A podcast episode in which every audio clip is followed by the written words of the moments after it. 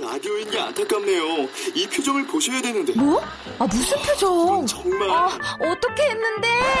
KBS 라디오 7개 채널에서 제공하는 최고급 정보들을 사진과 기사, 그리고 영상으로 확인하실 수 있습니다. 읽는 라디오 KBS 라디오 홈페이지 라디오.kbs.co.kr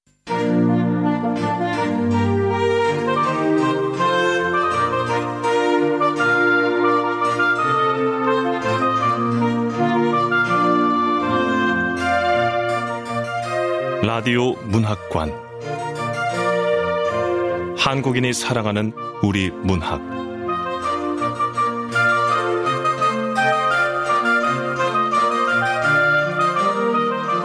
안녕하세요. 아나운서 태경입니다.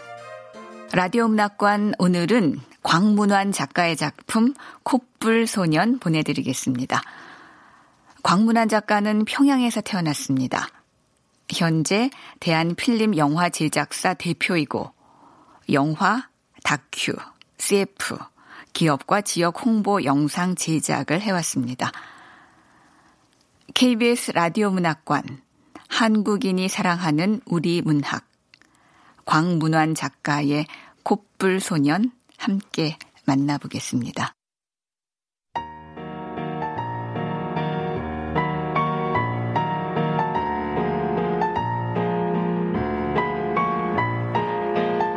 콧불 소년 광문완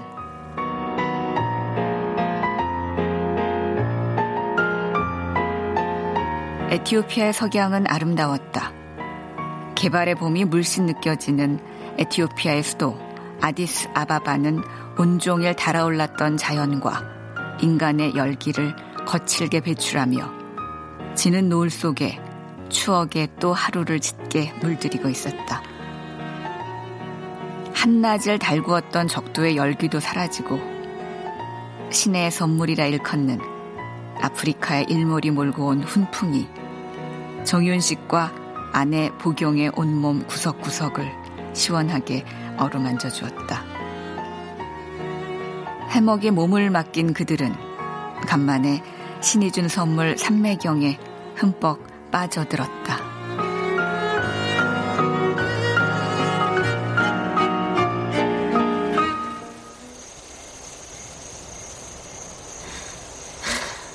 여보, 노을이 참 아름답네요.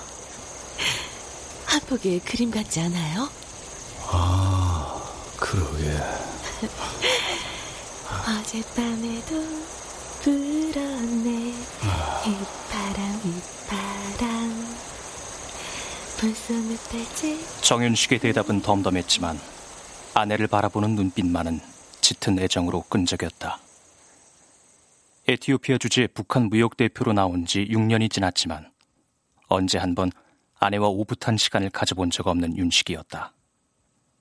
일에 시달려 아내라는 존재는 까맣게 잊은 채 6년을 보냈다.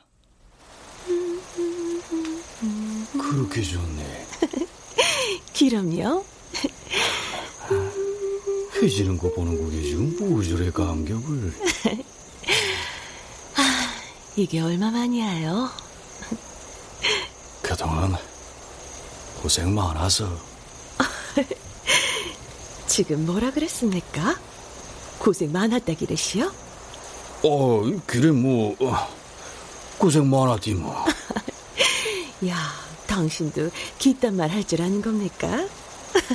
어, 다 알지. 귀딴 걸 꼭 말로 해야 되니. 함께 데리고 나온 아들이 어떻게 공부하는지, 자기가 없는 동안 아내는 어떻게 시간을 보내는지 살뜰한 대화조차 나눠보지 못한 채 6년 세월을 보내고 며칠 있으면 여기 에티오피아를 떠나 북한으로 귀국하게 된다. 그래서인지 윤식은 오늘따라 아내의 모습이 더 수척하게만 느껴졌다. 오케도 마른 것 같구만. 공화국에서는 외국 간다 이름 잘 먹고 잘 사는 줄 아는데 더 말라서 돌아가면 뭐라 기러네. 하긴 그동안 애 엄마가 콩나물이야 숙주길로 팔지 않았음 상철이 공부도 못 시켰을 기야. 그럼 300달러밖에 안 되는 박봉 때문에 아내가 집에서 키워 판 콩나물과 숙주나물들을 합하면 아마도 몇십 트럭은 될 거란 생각에 윤식은 자석처럼 아내의 손을 꼭 잡아당겼다. 그 곱던 손 어째 이래 됐어? 당신 참 별일이야요. 손까지 다 잡아주고. 여보, 고맙소. 그동안 고생 많았어. 참 별말을 다 합니다. 당신한테 칭찬도 다 듣고. 야, 오늘이 내 생일 같습니다.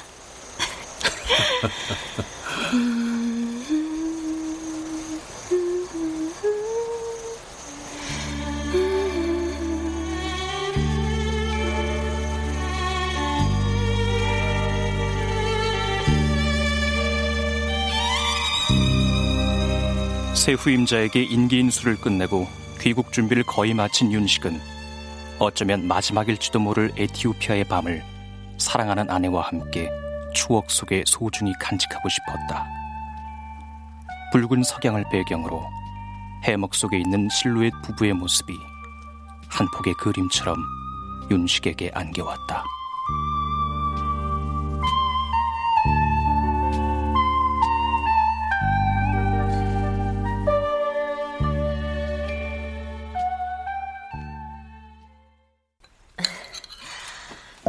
또 콩나물국이야요. 줄려도 할 수 없습니다. 어, 콩나물국보다 시원한 건 어때? 근데 상철이는 어디 갔어? 아까 친구들하고 작별 인사하고 온다면서 나가시오. 음, 녀석 언제 철이 들렸는지 원. 아, 귀국하면 곧 인민군에 갈 나이인데 아직 철부지야. 응? 아, 친구들이라면 어떤 친구들이요? 아이, 거이시오. 에티오피아 친구들도 있고, 또, 또 누구? 아 누구라고 하면 압니까? 식사나 계속 하시라요. 보경은 얼른 말을 돌렸다. 하지만 보경의 얼굴엔 어두운 그림자가 짙게 드리워졌다.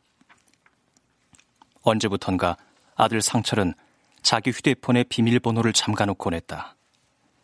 처음 휴대폰을 사주었을 땐 사진이며 문자들을 매일같이 자랑 삼아 보여주곤 했지만 요즘은 문자나 전화를 하다가도 자신을 보면 뚝 끊어버리던 아들 모습이 떠올라 마음이 심란해졌다. 한 번은 우연히 아들에게 온 전화를 받은 적이 있었는데 뜻밖의 여자의 목소리가 들렸다. 상철이니? 나야 지혜. 깜짝 놀랐다. 에티오피아 주재 북한 대사관에는 이렇게 전화할 여자애가 없었다. 대사관 자녀들은 모두 다섯이었는데 17살 상철이가 제일 위고 영접 참산에 7살, 9살짜리 꼬마 2명과 1등 서기관, 3등 서기관 자녀 1명씩이 전부였다. 그런데 지금 말하는 여자의 말투나 억양을 보면 분명 남조선 여자애 같아 보였다. 상철아, 내일 뭐 해? 다른 거 없음 나랑 같이 자원봉사 가지 않을래? 보경은 얼른 전화를 끊어버렸다. 사춘기를 겪고 있는 아들에게 여자친구가 생긴 것도 문제지만 더구나 여자친구가 남조선 여자애라면 문제는 심각했다.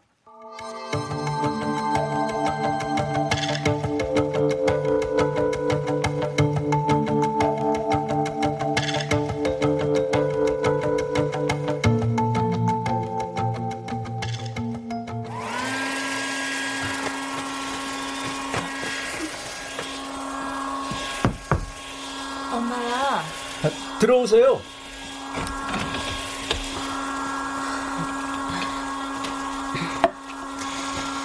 왜 이렇게 늦게 온 기야? 밥은 친구네 집에서 먹었습니다. 친구 누구? 아, 그게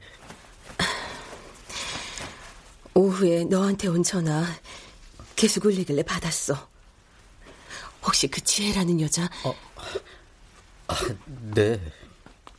남조선 여자네? 네. 에티오피아 주재 한국 대사관 서기관 딸입니다. 산철아.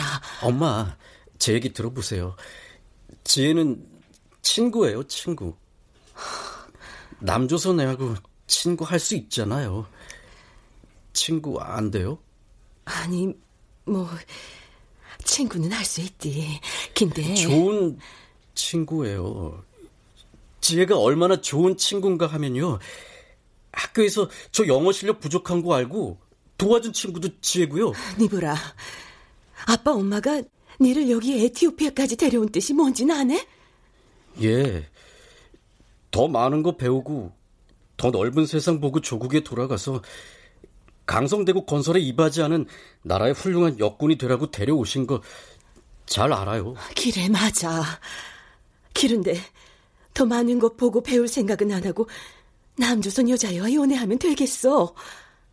당장 정리하라. 엄마, 저 연애하는 거 아니에요. 지혜와는 그저 친구일 뿐이라고요. 이성 친구. 그게 그 소리디. 아빠가 이 사실을 하시면 옥화갔어. 그러고 남조선 여자애와 친구로 지낸다는 사실을 조국에서 알게 되면 우리 가족의 운명이 어찌 될지 생각 안 해봤네? 그 말에 아들은 더 이상 답하지 않았다. 뭘 잘하고 잘못한 건지는 알고 있는 눈치였다.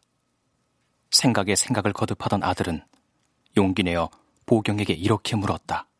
어, 엄마, 뭐 하나 물어도 돼요? 물어보라. 왜 우린 한국을 적으로만 생각해야 되나요? 왜 말로만 한민족이라고 하고 원수처럼 대하는 이유가 뭐죠? 이 아래 뭐라는 기야? 전 세대의 앙금을 우리 세대까지 강요하는 건 불공평해요. 남조선에선 우리를 같은 민족으로 여기고 물심양면으로 지원과 도움을 아끼지 않는데 왜 우린 아직까지도 그들을 경계해야 하나요? 말도 안 통하는 외국 애들과 친구 되는 건 괜찮고 말도 같고 문화도 같은 한국 애들과 친구 되는 건 왜 안 되는 거죠? 그 정도 자신감도 없는 거냐고요. 야, 해외 파견 가족 중에 애들 문제로 하루아침에 신세망친 가정들이 생긴다는데 기거이 맞구만 기래. 정신 차리라 정상철. 엄만 다 모르실 거예요. 다른 나라 애들이 날 얼마나 왕따 시키는지. 가난한 거지 나라에서 온 애라고 독재 국가에서 온 애여서 얼굴이 빨갛고 코에 뿔난 코뿔소 같은 놈이라고 애들이 얼마나 놀리는지. 애들이 놀릴 때마다 얼마나 그 자식들을 패주고 싶었는지 엄마 다 모를 거란 말이에요. 상철아, 기건이 그 애들이 그때마다 유일하게 제 편이 돼준 친구가 지혜예요. 우린 같은 민족이라고 지금은 남북으로 갈라져 있지만 곧 하나로 통일이 될 거라고. 어떨 땐 오히려 지혜가 더 격분해하면서 날 놀려대는 애들한테 달려드는 거 엄마 모르시죠? 상철아, 기건 그 애들이 잘 모르고 한 말이야. 새겨두지 말라. 우리 북조선도 위대한 장군님의 용도에 따라 강성대국 건설을 이룩하면 머지않아 세계가 부러워하는 나라가 될 기야. 그날을 앞당기기 위해서 아빠도 이곳에 나와서리 고생하면서 일하시는 거 아니겠네. 엄마.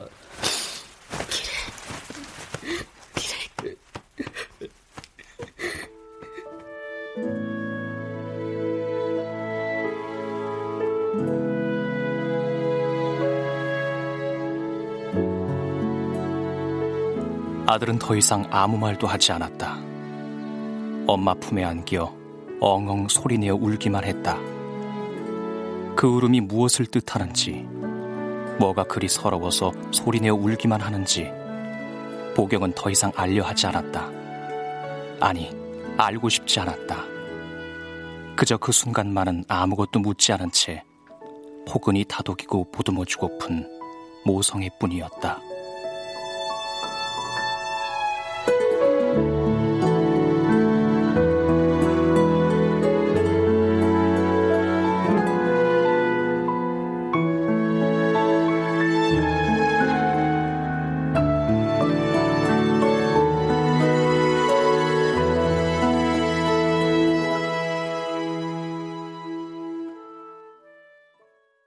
하지만 지금 보경은 아들과 있었던 그때 일들이 상기되면서 갑자기 마음이 활랑거렸다.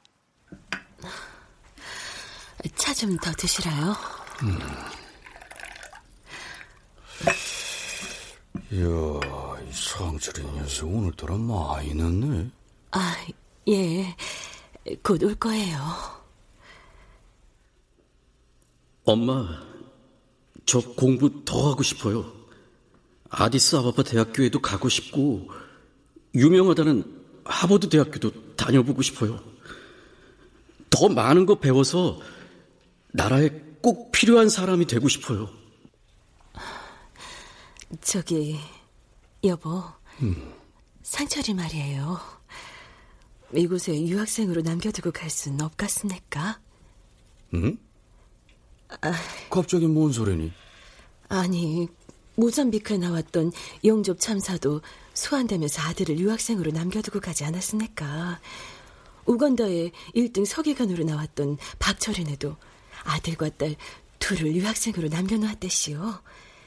당신이 내일 대사동지와 당비서동지한테 한번 슬쩍 얘기해보면 안 되겠습니까? 야야야야 갑자기 와 이러는 기야 응? 와 상철이 녀석이 들어가기 싫다니 아, 그런 게 아니라 애가 요즘 공부에 부쩍 재미 들어 있지 않습니까? 영어 실력도 퍽 늘었고 이곳에서 더 배우고 싶어 합니다. 어차피 유학 비용도 자부담이니까 국가에서 승인만 해주면 되는 거 아니에요? 내래 공부시킬 돈은 그동안 남새 팔아서 장만에 덧시오. 에이 답답하기는 유학 공부 시킨다고 다 좋은 게 아니야. 오히려 자본주의 교육에 안 좋은 물만 들어 계지고 허파에 잔뜩 바람이나 들어서 오는 아들이 어디 한둘이가? 어이? 배워도 우리 북조선 것을 배워야지. 지금 전국에선 강성대국 건설을 위해 전당, 전군, 전민이 허리띠를 졸라매고 고난의 강행군을 하고 있지. 그만큼 해외에서 배웠으면 인제 조국 인민들이 지닌 간고분투의 혁명 정신을 배울 필요가 있어. 음, 군대도 나갔다 와야 하고 남자는 군대를 갔다 와야 사람이 되는 기야. 음. 이러니 당신도 그 문제 가지고 더 이상 왈가왈부하지 마오. 단호히 내뱉는 윤식의 말에 보경은 아무 말도 하지 않았다. 이쯤 되었으면 애원한다고 돌아설 남편이 아님을 보경은 잘 알고 있었다. 그늘진 보경의 모습이 안 돼 보였던지 윤식은 경직된 모습에서 부드러운 모습으로 어색하게 표정을 바꾸었다. 어, 음. 어, 미안하오. 당신 생각은 들어보지도 않고 내 얘기만 해서.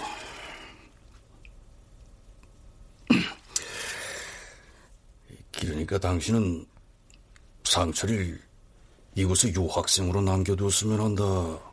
이거요.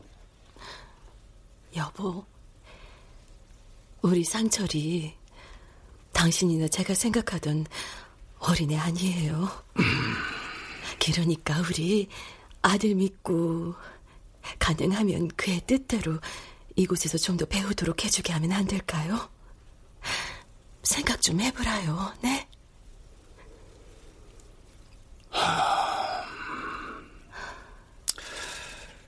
이따 상철이 들어오면 좀 더 진지하게 얘기해보고 결정하도록 합시다. 참 말입니까, 여보?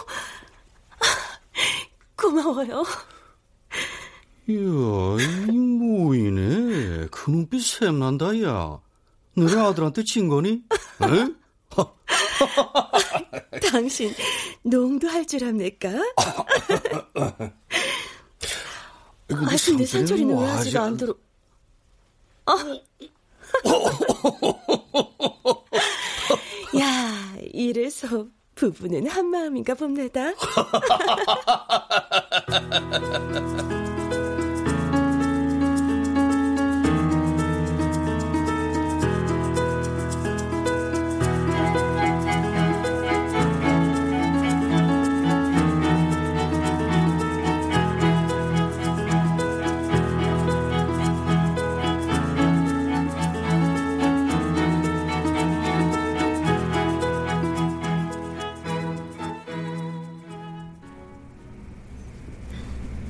저 집에 안 들어갈 거예요.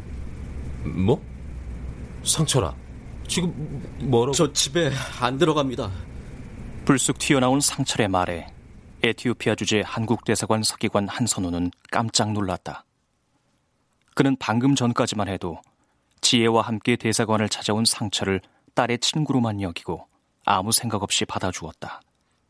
그런데 대사관 안에 들어서자마자 집에 가지 않겠다는 상철의 말에 선우는 황당해졌다. 저기 상철아, 뭔 일 있었니? 아빠 엄마한테 욕이라도 먹은 거야? 가출한 거야? 아빠 가출 아니야. 가출이 아니면 지혜 네가 말해봐. 상철이한테 무슨 일 생긴 거야? 왜 집에 안 들어간다는 거야? 아빠 그게요. 상철이 상철이가 안 간대요 집에. 아이 니네 사춘기구나. 아이, 그러면 안 되지. 부모한테 한 소리 들었다고 집에 들어가지 않겠다는 건 상철이답지 않아. 이왕 대사관에 들어왔으니까 지혜랑 좀 더 놀다가 얼른 집에 들어가거라. 알았지, 상철아? 아, 그게 아니고요, 아빠. 상철이가 상철이가 북한으로 안 들어가겠대요. 뭐? 한국 가겠대요. 뭐야? 머리가 땡해졌다. 선뜻 믿겨지지 않는 지혜의 말에 선우는 뚫어지게 상처를 바라보았다. 처음엔 농담인지 진담인지 가늠이 안 됐지만 석고처럼 굳어있는 상처를 보며 선우는 이것이 사실임을 직감했다. 황당하고 어이없어 뭐라 할 말이 생각나지 않았다. 제, 상철아, 지금 지혜가 한 말 거짓말이지? 아니지? 보내주세요. 저 한국 가겠습니다. 아유, 아저씨. 상철아, 왜 무릎은 꿇고 그래? 일어나! 아니야, 지혜야. 나 말리지 마. 아저씨, 저 한국 보내주세요. 아니, 아니, 상철아. 저기, 정상철, 저 이러지 말고. 저 한국 가겠습니다. 상철에게는 비자감이 느껴졌다. 결연함도 묻어났다. 타이를 상황이 아님을 한선우는 직감했다. 저도 모르게 새어나오는 탄식을 한숨에 실어 한선우는 담배 연기처럼 길게 내뱉었다.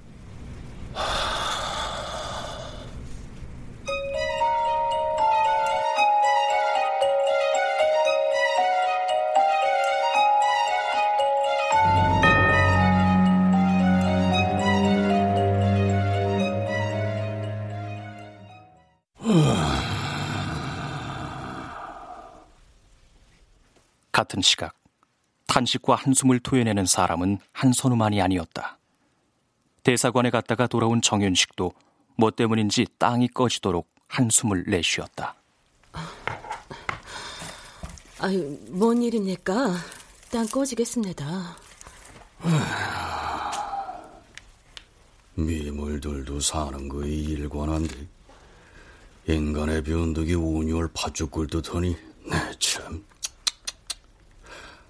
아, 하루에도 준하주동이 몇 번씩 왔다 갔다 해가지고서야 어디 나란 일을 제대로 할 수 있겠나 아, 여보, 왜 그럽니까? 대서관에 안 좋은 일이라도 있습니까? 아무래도 상처를 이곳에 유학으로 떨구는 문제는 아야 될 것 같소. 안 되다니요. 왜요? 대세가 안 된대요? 당비서가 안 된대요? 왜 안 된다는 거야요?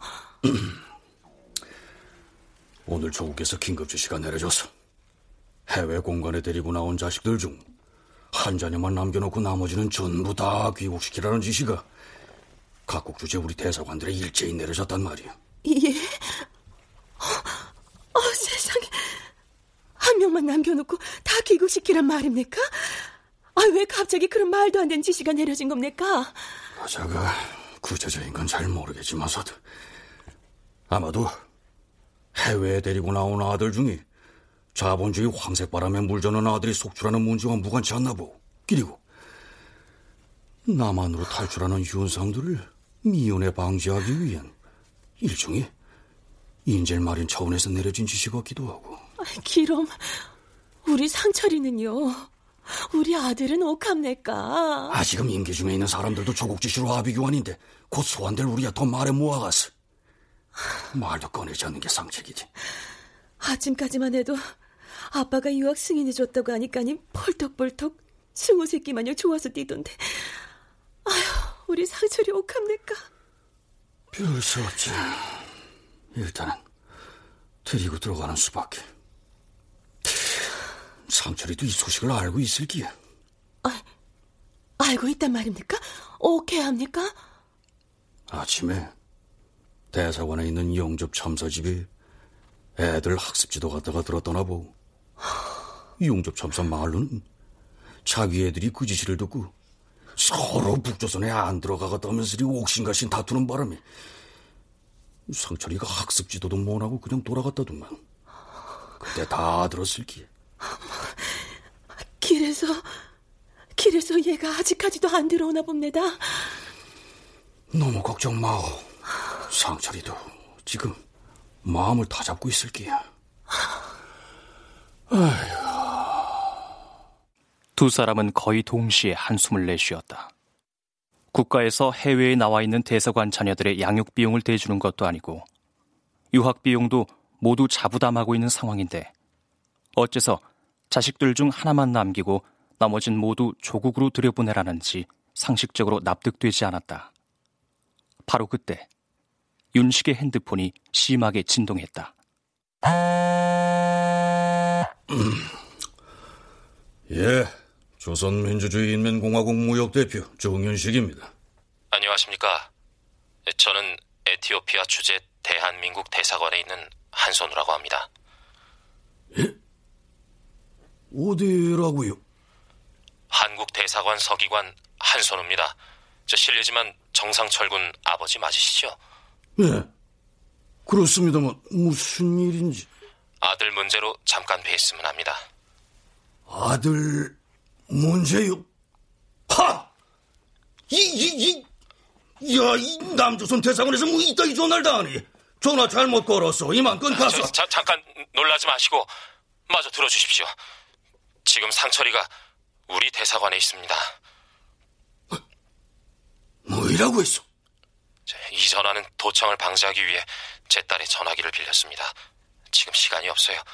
다른 분들 눈치채지 않게 빨리 저를 만나셔야 합니다.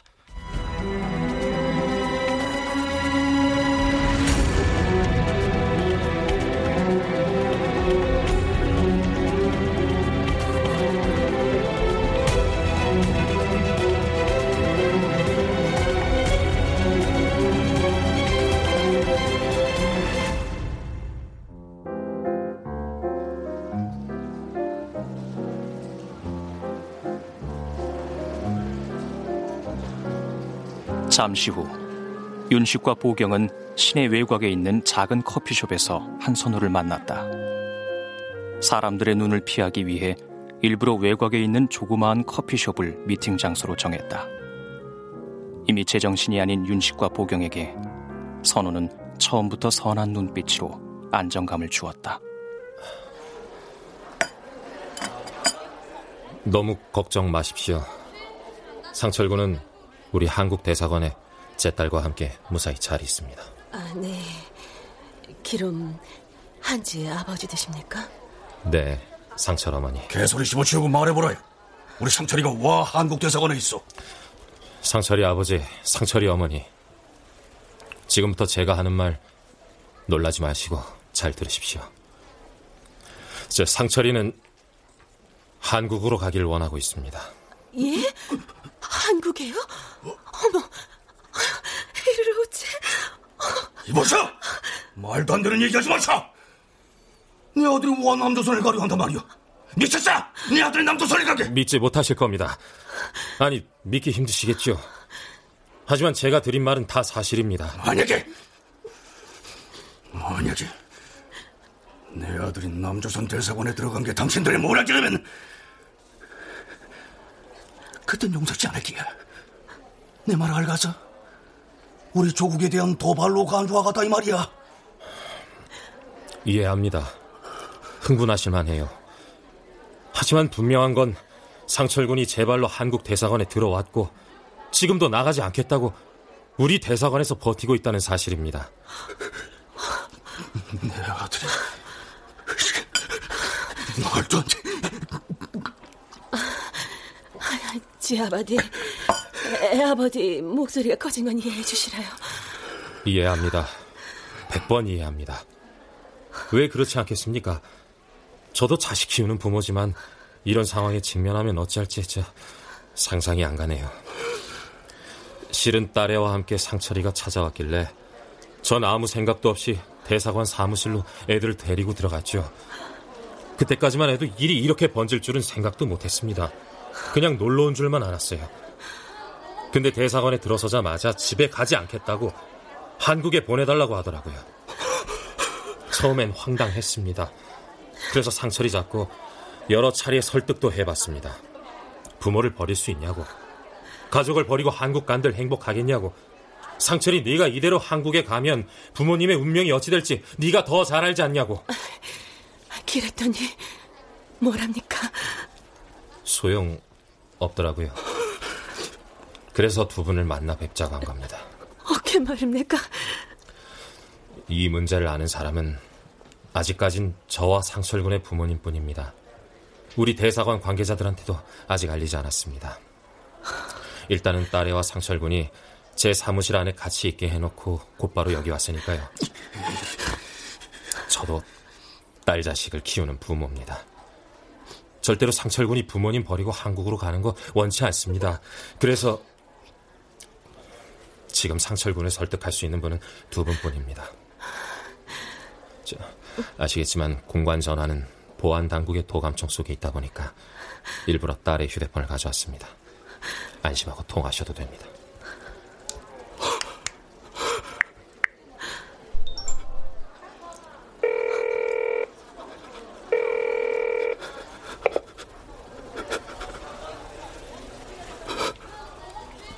정신줄을 놓은 모습으로 수화기를 귀에 가져가는 윤식의 눈에서 주르르 눈물이 흘러내렸다.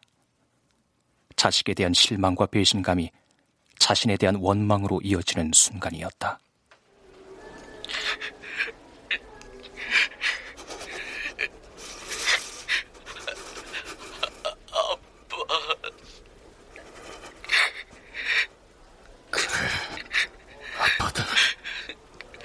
아빠. 긴 말하지 않겠어. 돌아오라. 아빠. 철없는 짓 그만하고 집으로 돌아와. 아이가. 아빠. 야! 마지막으로 말아갔어. 아빠한테로 돌아와 지금 당장. 죄송해요, 아빠. 그 말은 안 오겠단 말이니. 이야, 뭐 이런 놈이 다 있네. 넌 정윤식의 아들이야. 부자의 인연을 끊을 셈이니. 잘 들어. 지금 당장 한국 대사관을 나오라. 내가 지금 차려지고 그리로 갈 테니까. 그러지 마세요, 아빠. 그러실 필요 없어요. 저는 안 나가요. 왜? 너이 자식! 다시 말해봐. 뭐라고 했어? 안 나간다고요. 저 아빠 자식 맞아요. 아빠 핏줄 맞아요. 그러니까 더 안 나갑니다. 너 갑자기 와기래. 이러는 뭐이네? 말해보라. 어서. 싫어요. 북조선으로 들어가기 싫어요. 너 지금 키워준 조국을 배신하겠다는 거니?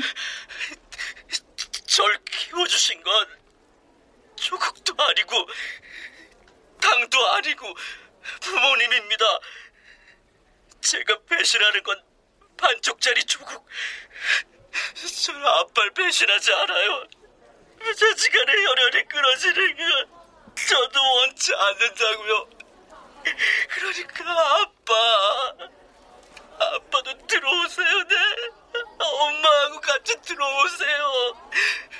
우리 함께 한국 가요. 놀랐지? 개껏 먹여주고 입혀주고 외국까지 데려와서 공부시켜줬더니 그에 대한 보답이 결국 이야! 오야기 부모도 버리고 조국도 버린 너 같은 놈은 더 이상 내 아들이 아니다! 길팀을 명심하라. 네 뜻대로는 쉽게 되지 않을기에 예비가 눈 뜨고 있는 한넌 절대 한국 못 가. 내가 절대 살려보내지 않을 테니까 이 배은망덕한 놈아.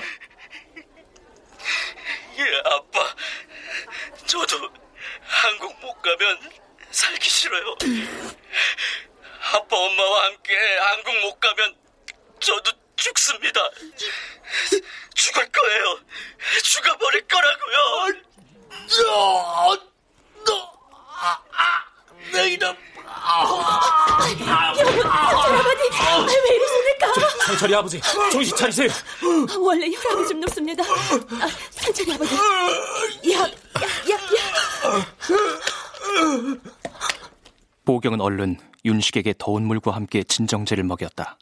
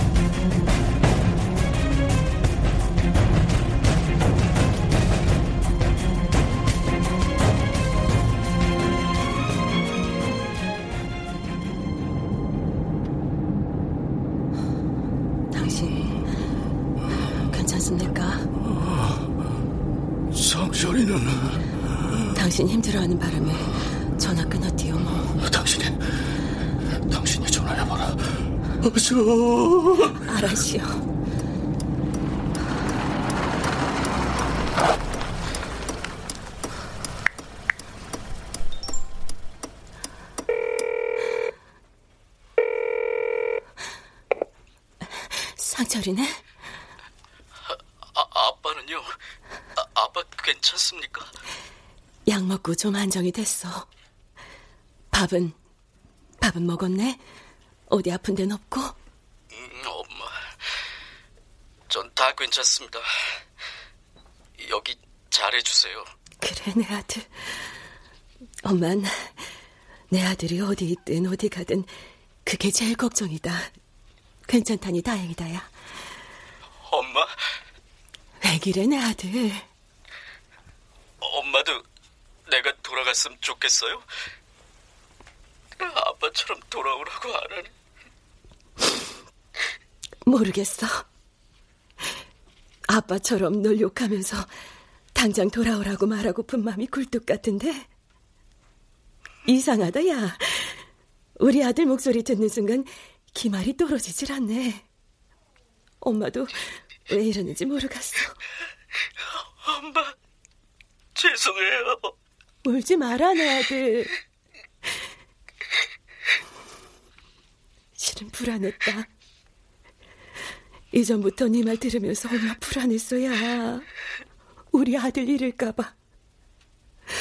어느 날 갑자기 내 아들이 엄마 곁을 훌쩍 떠날까봐 불안했어. 그래서 엄만 요즘 늘 악몽을 꿔. 우리 아들이 엄마를 멀리 달아나는 악몽. 엄마, 죄송합니다. 미안합니다, 엄마.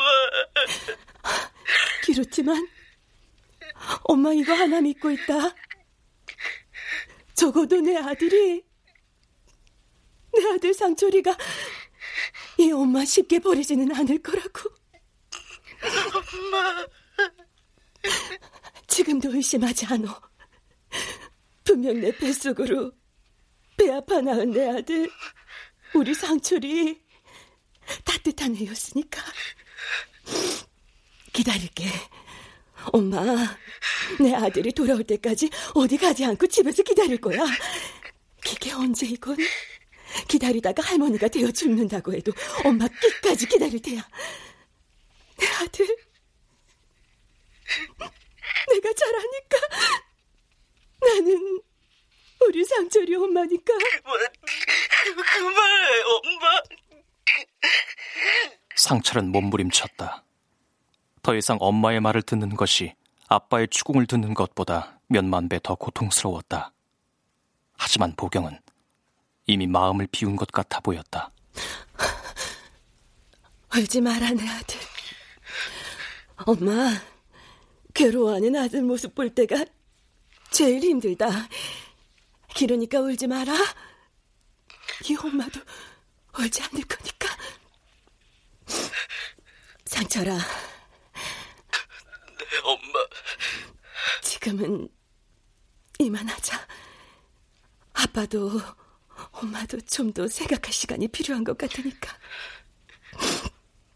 그러니까 너도 당장 생각을 굳히지 말고 결정할 시간을 한번 가져보라. 그래도, 그래도 지금과 같다면 그땐 엄마도 더 이상 내 아들 잡지 않을 거야. 내 엄마. 그리고 제 방 두 번째 책상 서랍에 엄마한테 전하는 제 마음 넣어두고 왔어요.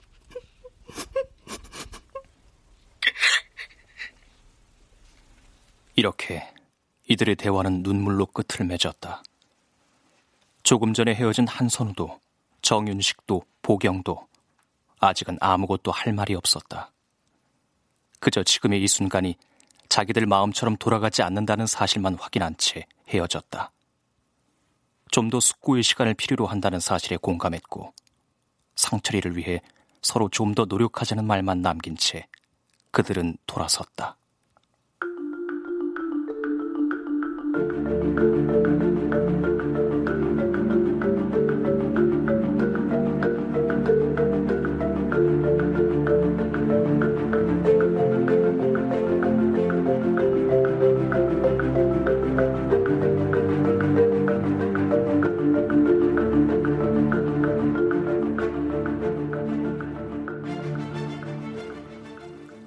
그날 밤 수면제를 먹고 잠이 든 윤식의 머리맡에서 보경은 아들이 써놓은 편지를 펼쳤다. 자자구구 눈물로 얼룩진 아들의 마음을 보경은 눈이 아닌 눈물로 읽었다. 존경하는 아빠, 사랑하는 엄마. 말로 할 수 없는 심정을 글로 적으려니 눈물이 앞을 가려 아무것도 보이지가 않아요. 아마도 아빠 엄마가 이 편지를 보실 때쯤이면 전 한국 대사관에 들어가 있을 겁니다. 그동안 너무 괴로웠습니다. 아무것도 몰랐을 땐 모든 게 신비했었는데 세상이란 걸 알면서부터 고통이었던 것 같아요. 차라리 북한에 그대로 있었더라면 아빠 엄마가 절 외국이란 세상 밖으로 데려나오지 않았더라면 그래서 내가 보고 내가 듣고 내가 말하던 조선의 모든 것이 세상 전부라고 느끼고 살았더라면 아마도 지금과 같은 일은 없었을 겁니다. 아빠 엄마를 따라 이곳에 온 그 순간부터 또 다른 세상도 있다는 사실을 알게 됐어요. 너무도 넓고 너무도 자유롭고 너무도 희망찬 세상들이 세계를 이루고 있다는 사실을 더 벅찼던 건 문화도 같고 역사도 같은 우리 한민족 국가인 대한민국이 원조를 받던 나라에서 원조를 주는 나라로 급부상했다는 사실이었어요. 그런데 그거 아세요? 한국에 대해 알면 알수록 부러움보단 자괴감이 더 컸다는 사실이요. 한국이 발전하면 할수록 우리나라가 가난해지면 질수록 한국에 대한 부러움보단 괴로운 분발심이 절 불태웠다는 사실을 아빠 엄마는 모르실 거예요. 더 많은 걸 배워서 더 넓은 세상을 보면서 세상에 좋은 것들만 골라서 가난으로 기죽고 왕따가 돼버린 내 나라를 반드시 세상이 부러워하는 나라로 만들겠다는 일념으로 밤낮 없이 공부하고 또 공부했어요. 그런데 오늘 아침 조국에서 보낸 자녀 귀국 지시를 듣고 실망했습니다. 아니, 절망했어요. 결국 내 나라라고 여겼던 그곳은 제가 생각하는 나라가 아니었어요. 세상을 향해 문을 열고 뛰어도 모자랄 판에 탈북을 막기 위한 인질 확보 차원에서 내려진 지시란 말을 들었을 때, 전 결심했습니다. 사랑하는 아빠, 엄마.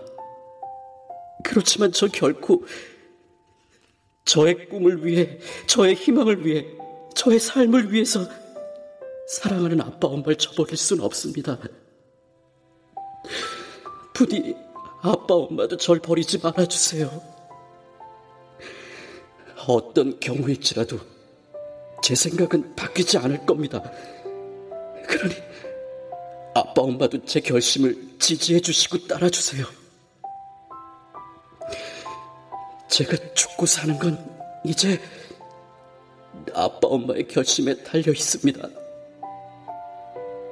사랑하는 아빠, 엄마의 아들, 정상철 올림.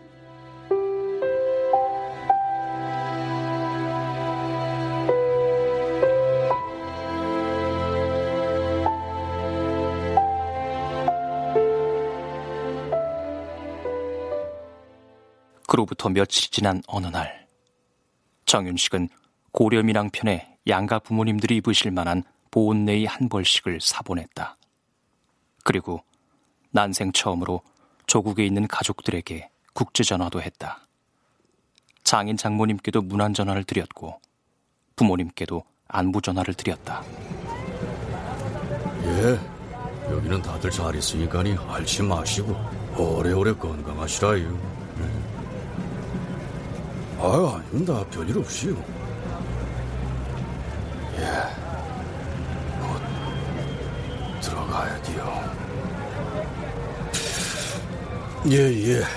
오래오래 건강하시라는 안부 전합니다. 해외에서 평양으로 들어가는 국제 전화는 100% 북한 당국의 감청 속에 있다 보니 윤식도 더 이상 특별한 말을 하지 않았다. 평양에 있는 동생과도 통화했다.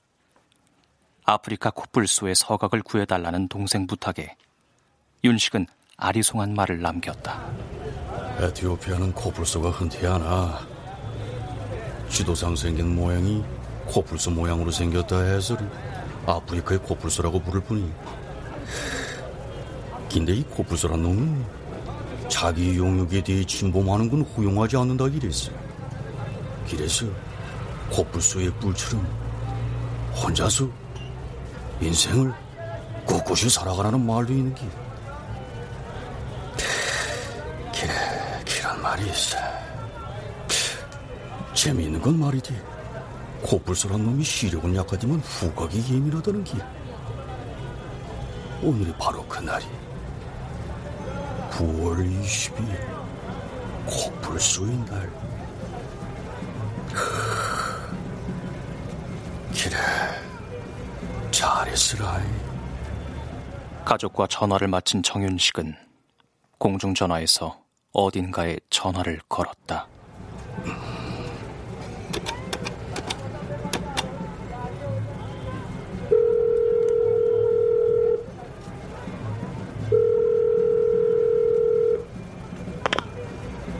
여보시오. 네. 안녕하십니까. 한지의 아버지이십니까? 나, 나, 상철이 아버지야요.